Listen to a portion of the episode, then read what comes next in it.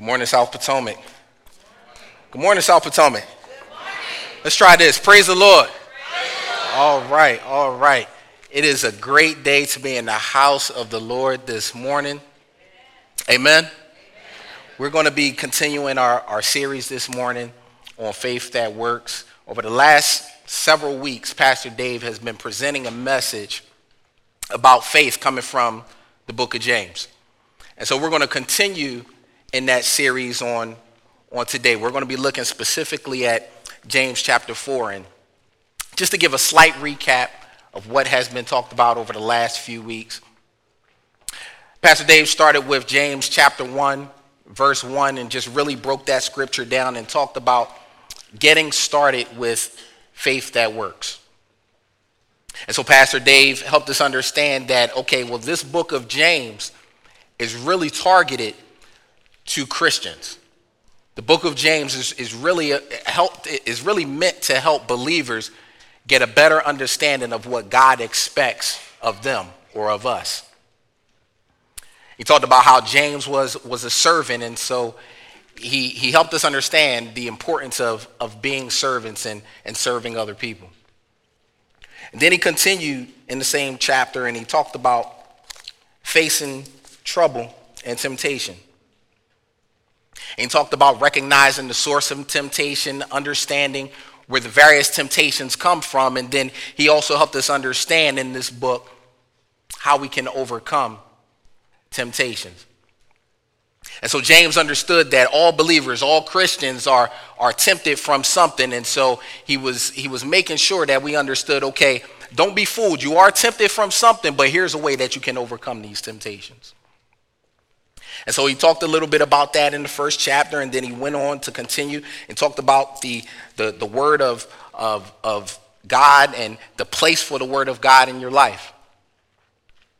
And one of the scriptures that he used, it, it talks about being quick to listen, slow to speak, and slow to get angry. And so he was cautioning Christians that, okay, I know the tendency is to have a quick response when somebody is talking to you. But I want you to understand the, the importance of, of listening and, and the fruit that comes from listening. And so James kind of wrapped that chapter up by talking about, about the importance of listening and the fact that we have to have teachable spirits as Christians. That no matter how long we've been saved, no matter how long we've, we've been in this, even the, the disciples directly under Christ constantly had teachable moments. And so he reminded us as believers that it's important for us to continue to, to, to learn in order to help us grow. Then he continued with the next chapter. He talked about facing favoritism. And he talked about some of the challenges that, that Christians have of, of having their favorites and creating these, these, these groups and, you know, kind of isolating other people. But he talked about the importance of making sure that we, we, we see everyone as children of God. That we don't isolate folks, that we don't say, okay, well, they've been going here for a certain amount of time, so I'm going to go ahead and kind of gravitate to this group. No, he was saying you have to be cautious with, with showing favoritism because showing favoritism is really close to discrimination. And so he was cautioning the believers to make sure that as Christians, we're not discriminating, knowing that discrimination is not just something that one race does against another race, but it's something that sometimes happens in the body of Christ. Just by picking favorites. And so the, the, the text in James, he actually talked about if somebody comes in to the church looking a certain way, that we don't automatically assume, oh, because they, they, they, they really look good, that we automatically escort them to the front.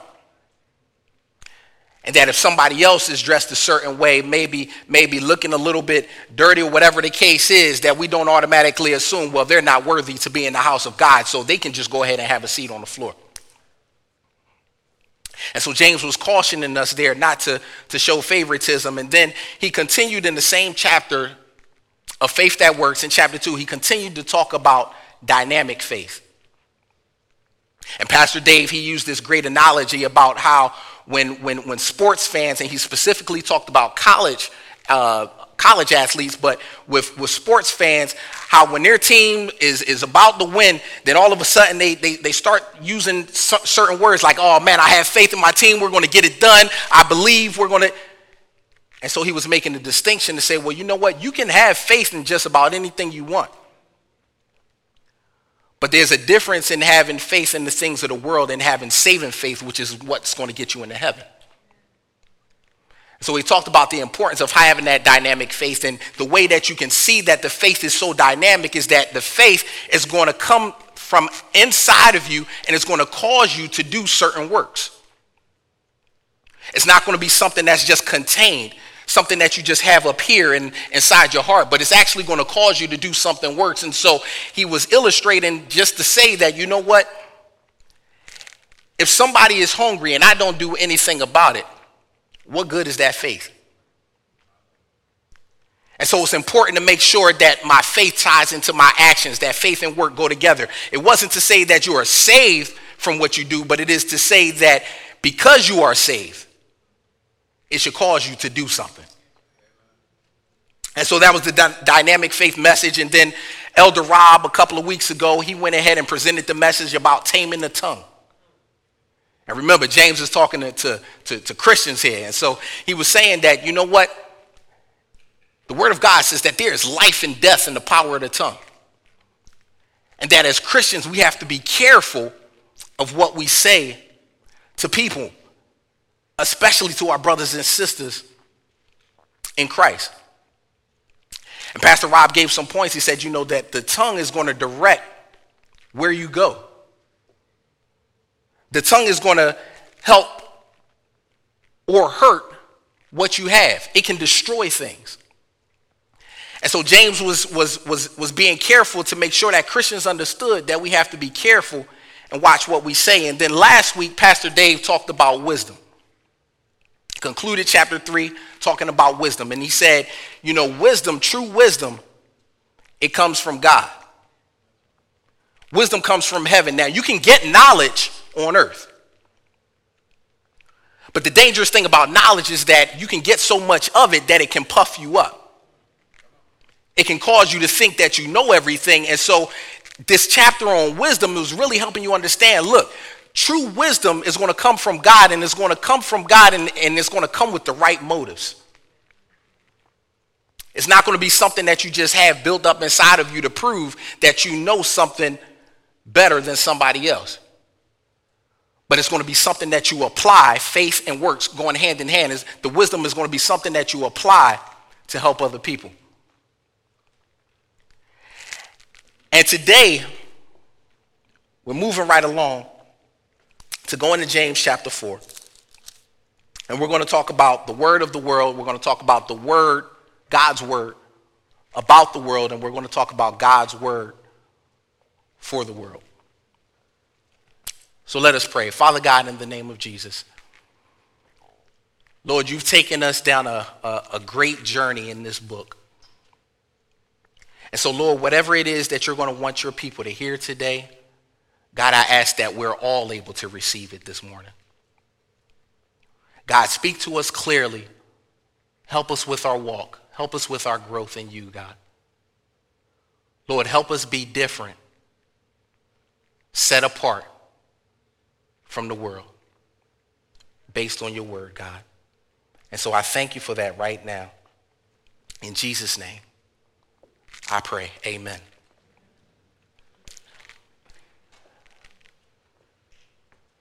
Being citizens of this of this world, we kind of have this dual citizenship. You know, once you get saved, you're you're a citizen of heaven, but you're still here on earth, and so you have this dual citizenship going on. And when we're out here in the world, there are certain rules and regulations that we have to operate by. We're, we're, we're expected to operate based on the world's rules. And sometimes, to me, the world's rules just do not make sense. Sometimes it, it, it just, just doesn't add up. Sometimes I just don't get it. And I'm required to, to function in the world There are things that I still have to do. I still have to give Caesar what Caesar's, but at the same time, I must admit that I don't understand everything that's expected of me in this world. There was a story a few years ago where somebody ordered a cup of coffee, a hot cup of coffee. They received the hot cup of coffee. Now, if the coffee that they received, if they received it cold, they would have had a problem. If they received that cup hot, or warm, I should say, then they would have sent it back. So they got this cup of coffee and it came back to them hot, just as the way they ordered it. You can see the steam coming out the top. They went ahead and drank it and it burnt them. after they got burned, they were so upset by the situation that they went ahead and sued the company that gave them the coffee. Not only did they sue, they actually won. So hold on. What you're telling me is that I can ask for certain things, I can respond a certain way, I can be responsible initially for a situation, and then if it doesn't go my way, then somebody else can be at fault for it. Or just the opposite, sometimes I can be at fault for my own actions. It just based on the world's definition of things, sometimes it just doesn't make sense. How am I supposed to know which way that these things are, are supposed to go? As an employer, if I'm supervising people, I have a job vacancy. And I'm interviewing all of these candidates, and candidate one is underqualified. There is the potential that I can get sued for not hiring the underqualified person because they can say I discriminated against them. No, I, I, I, didn't hire you because you were underqualified. But on the opposite hand, if someone is overqualified in this same world, the overqualified person can't get the job either. The thought is that this overqualified person is too qualified, which means they need to be looking for something else that fits their capability. Never mind the fact that the world's economy, based on the world's rules, the world's economy has started to crash.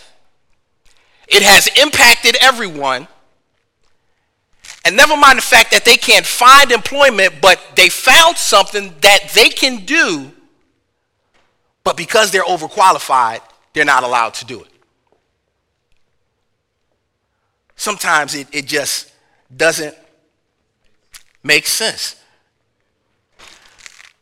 I, I, I, I, I enjoy working out. I, I, I, I go to the gym. There are things I, I, I do at home just to make sure my kids don't beat me up. And I have friends that that exercise and that, that they're into it, but these same friends, they drink alcohol whenever they want in abundant amounts. They smoke cigarettes. But when it comes to eating their diet, they don't touch pork. They're okay with alcohol, they're okay with cigarettes, but they're not going to touch pork. I tell you, sometimes it just doesn't make, make sense. There was a man that received some time in prison for fighting dogs. Fighting dogs is an egregious act, is, is something that, that, that shouldn't be done, it's, it's downright inhumane. But this gentleman received over a year's time in prison for fighting dogs. Then you had someone else within the same profession kill someone while driving under the influence of alcohol. And you know what they got? 30 days of house arrest. Sometimes it, it just doesn't make sense. I could be talking to a group of friends, look like me from my background, and I can approach them in a certain way now, I wouldn't do this, but I'm just saying I could do this. I could use a certain word to talk to my group of friends that come from a similar background as me. But if someone else from a different background has the same motives and the same intent, approaches this same group, trying to be innocent about it, if they try to use the exact same word, it's going to be a problem. It sometimes just doesn't make sense. And, you know, my wife, she is an attorney. So she wins all the arguments at home. and as an attorney, I have to admit, I do not understand the legal system. I do not understand how you win in court. You see, there can be court cases where somebody has tons of evidence mounted up against them for something that they did. The evidence points to them being guilty, but because someone else did something similar in a totally different state, slightly different circumstances, they got off. All the attorney has, all the uh, uh, attorney has to do is just say, well, you know, in the, the case of such and such versus such and such, and then this person can get off. Never mind the fact that the evidence says that they might have done this, but the perception of the situation from another court case can change someone else's outcome. It just sometimes it, it, it, just doesn't make sense. And so we have this situation in society and in, in, in the world where things just kind of go around on a curve. We don't know how the curve is going to go, if it's going to be in our favor or against us. But like my, my, my friend Frank says, I'm so glad that God grades on the cross and not on the curve. So jumping into chapter chapter 4, a brief history of, of where we've we've been when James is just identifying some of the issues in the world and just things that go on.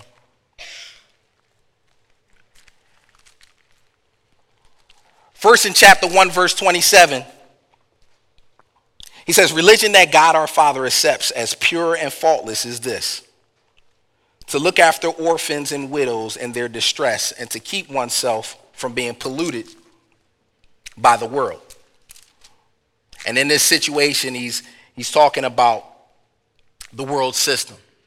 Keep yourself from being polluted by the world. And then he continues in chapter 2, verse 5. He says, Listen, my dear brothers, has not God chosen those who are poor in the eyes of the world to be rich in faith and to inherit the kingdom he promised those who love him? And so he's talking about the, the world of men there, and he, he builds up to get us to, our, to, to where we're trying to go today. He moves over to chapter 3, verse 6. He says, The tongue also is a fire, a world of evil among the parts of the body. It corrupts the whole person, sets the whole course of his life on fire, and is itself set on fire by hell. And so he's talking about this, this world universal, just how everything gets impacted by the tongue. And then in chapter 4, he's looking at the worldly church. The scripture says, what causes quarrels and fights among you? Don't they come from your desires that battle within you? You want something but don't get it. You kill and covet, but you cannot have what you want. You quarrel and fight you do not have because you do not ask God. When you ask, you do not receive because you ask with wrong motives that you may spend what you get on your pleasures. Verse 4 You adulterous people, don't you know that friendship with the world is hatred toward God? Anyone who chooses to be a friend of the world becomes an enemy of God. Or do you think Scripture says without reason that the Spirit he caused to live in us envies intensely? Verse 6 But he gives us more grace. That is why scripture says, God opposes the proud, but shows favor to the humble. Submit yourselves then to God. Resist the devil, and he will flee from you. Come near to God, and he will come near to you. Wash your hands, you sinners, and purify your hearts. And remember, this is James talking to the church. You double minded. Grieve, mourn, and wail. Change your laughter to mourning, and your joy to gloom. Humble yourselves before the Lord, and he will lift you up. What causes fights and quarrels among you? In the body. And so James is recognizing the fact that there are a whole lot of issues going on in the church. And we have these external struggles that go on. And the external struggles are direct relation to the internal struggles. The external struggles are simply just a symptom of what's going on on the inside. Or similarly, when there are issues going on in, in the church, it's really just a symptom from what's already been going on in the world. And so James kind of addresses that. He says, You desire, but do not have. He's talking about unsatisfied pleasure. You desire, but you do not have. When is the last time you had strong desire for something and you got it and it completely satisfied you?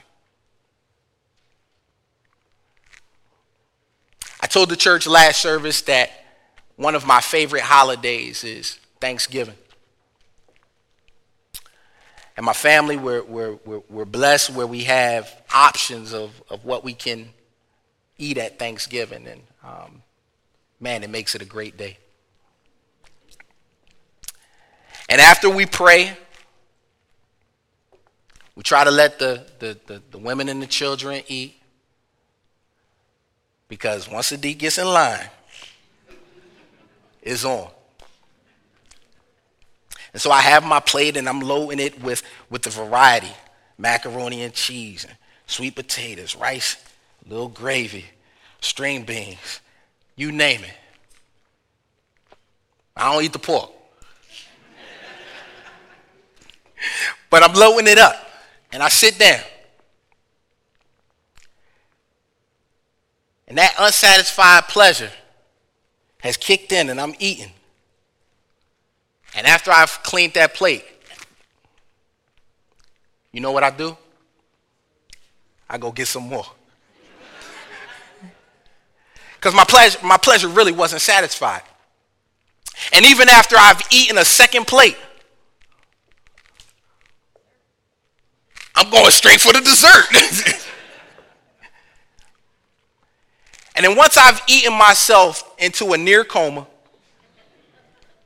and I'm wobbling, and I have what they call the itis, I'm ready to go to sleep. You know, one of the first things I think about when I wake up the next morning? Leftovers. it's that unsatisfied pleasure that, that just gets us. And so similarly inside the church, James is saying, you know what? There are things that, that, that go on. I have blessed the church. I have done things for you, but sometimes it's just not enough.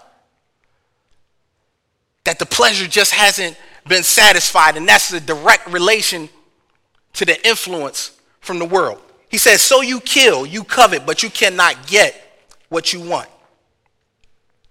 He's dealing with uncontrolled passion. You kill, you, you, you covet, but you cannot get what you want. James is reminding the church that this has been an issue that's been going on for centuries. David's uncontrolled passion for Bathsheba caused him to kill her husband.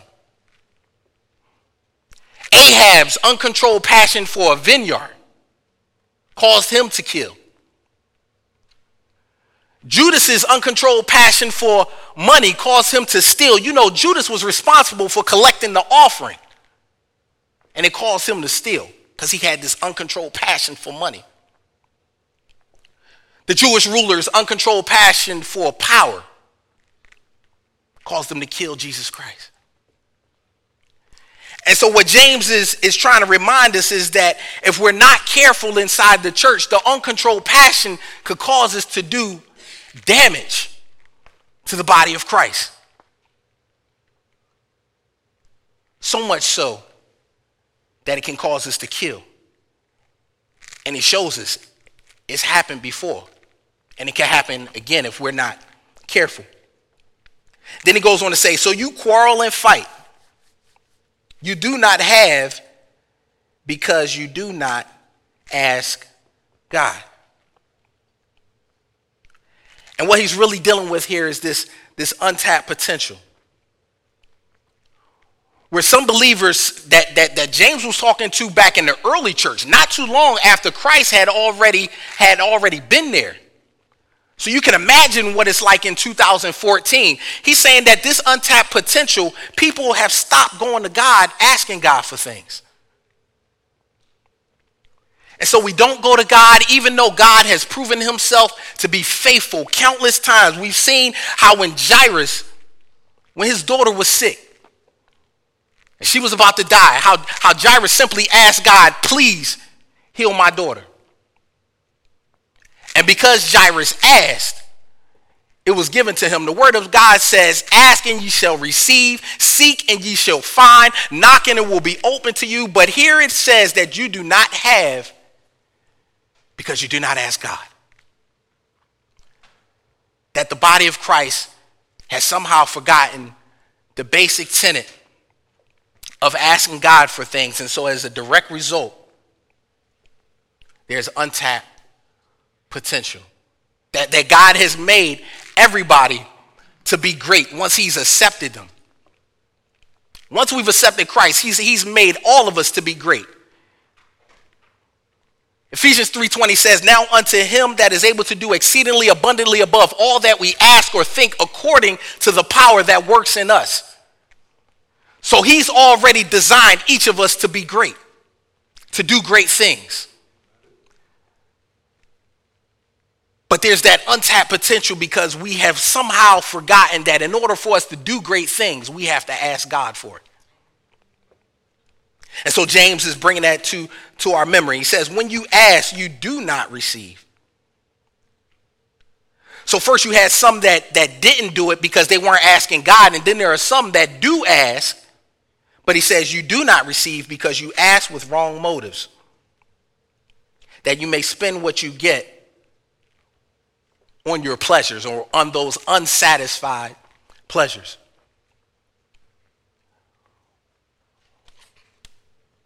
When we're asking God for something, when we're coming to God, when we're, we're, we're coming to his throne, we're supposed to be praying, which is a form of communication with God. But he's saying you ask with wrong motives, and so I'm not even answering those prayers.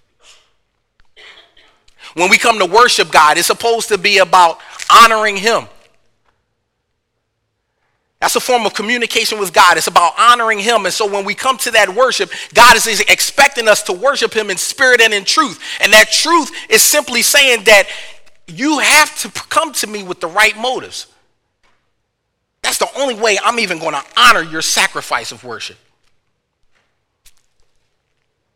And so James is, is reminding us here that whenever we come to God, it has to be with the right motives. You know, I remember when I was younger, going to church was, I mean, it was the thing to do. Now, I didn't go to church because I was raised Muslim. But going to church for my friends, going to church for my family, it, it, it was the right thing to do. Some X number years later, we're here today. Going to church is no longer the right thing to do, according to the world. The world used to frown upon folks that didn't go to church on Sunday. The world would shut areas down on Sunday. I know at least when I was growing up, liquor stores were closed on Sundays. Now you can find liquor stores open on Sundays. The world's influence has made the church the place not to go.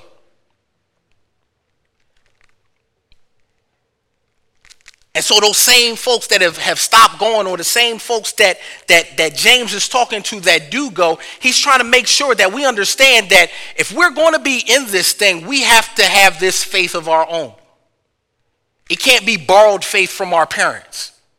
It, it can't be borrowed faith from, from our community or what's left of the community. That this faith has to be something that we've established, this dynamic faith, this saving faith, it has to be something that we've established for ourselves. You know, to the, to the, to the world, the, the, the church is, is, is simply like a hotel. It's, it's, it's, it's no longer a home. To them, the, the, the, the church is simply an organization. It's, it's something that people form, it's something that people do from time to time, as opposed to being a living organism that helps people grow. To them, the church has become something that's temporary as opposed to being a place that is looked at as a temple, a place that I go in reverence, a place that I go and honor God. It's just something that I do temporarily on, on Sunday morning before football season. It's simply a brick as opposed to being a bridge that is going to help us all get from this world to heaven. The world simply sees this as, as a, being a place for a confessional. You know, okay, I, there's some things that I've done. I, I, I have some prayer requests. Um, I already know that God is not going to answer them because I'm coming to God with the wrong motives. And so this is a place where I've come to simply confess my sins, as opposed to being a place that is seen as the cornerstone it's a place for emergencies as opposed to being a place that's going to help you get to eternity. It's a place for funerals as opposed to being a place for fellowship. It's a place for weddings as opposed to being a place for worship. The church has become a place that inspires singing as opposed to a place that inspires sanctifying. To the world, the, the, the, the church has become a place where you simply go as opposed to being a place where it's going to help you grow. And so James is trying to give this warning to, to Christians that listen, if we're not careful, the, the unsatisfied pleasures that are fighting within us, the uncontrolled passions, the, the untapped potential, the unanswered prayers, if we're not careful, it's going to cause the world influence to totally take over the church. When I established the church to be a light to the world, the world's darkness has influenced the behavior of the church. And so James is getting real serious. He's getting real deep. And nevertheless, he, he still provides an answer for us. He provides a fix. And he starts with verse 6. He says, But he gives us more grace. That is why scripture says God opposes the proud, but gives grace to the humble. But he gives us more grace. That is why scripture says God opposes the proud, but gives grace to the humble. In order for us to, to fix this situation where the world's influence has completely taken over the church, according to, to, to, to James. God's inspired messenger. The first thing that we have to understand, looking at verse 7, he says, Submit yourselves then to God. That we have to relinquish this control that we have over our lives. I know we're grown. I know we're independent. I know, you know, we have the, the authority to do whatever it is that we want to do with our lives. But at the same time, God said, I bought you with a price. And so, if you want to be better than the world, if you want to do great things in this world, then I'm going to need you to relinquish control of your life. I need you to submit yourselves to God. Then he goes on to say, resist the devil and he will flee from you in verse 7. Simply resist the devil. Because the truth is, we all have to operate out there. And out there is completely influenced by the devil. Those things that don't make sense, well, the devil is the author of that confusion. And so it's really up to us to resist the devil so we can get away from that craziness. Still being able to function, but not being influenced by it. Verse 8, he says, Come near to God, and he will come near to you. And that's simply saying restore worship to a priority. James said, Look, I know you're human. I know you're going to have those struggles. But if you restore worship to a priority, then you can come to God openly and ask Him for anything that it is that you need. Because it is through worship that God hears your requests. He continues, he says, Wash your hands, you sinners, purify your hearts, you double minded, in verse 8. In other words, renounce the sinful actions and, and reject the sinful attitudes. Helping us understand that it's important for us to stay true to the truth. That the world's influence is going to make you think that right is wrong and wrong is right. And the world's influence is going to make you think that you have to tolerate the behaviors of the world. But no, reject the sinful attitudes, is what James is trying to help us understand. You might want me to be tolerable or tolerant of your sinful attitude, your sinful behavior. But how about you be tolerant of where I stand on this sinfulness? And so James is telling us look, you can be out there, but you don't have to act like them. He says, change your laughter to mourning and your joy to gloom. Meaning, refrain from a, a frivolous attitude toward evil, understanding that this evil is serious and that we have to refrain from just like, oh, it don't matter. It does matter. Because if we're not strong in it, then the world's influence is going to take us out or it's going to take out our children, it's going to take out our loved ones. And so he's saying, look, refrain from just having that nonchalant, I don't care attitude. This thing is serious. He continues, he says, Humble yourselves before the Lord, and he will lift you up. So as you're becoming successful, respond humbly. Don't nobody like somebody that, that just has this, this big ego going on. But that's the way the world will approach it.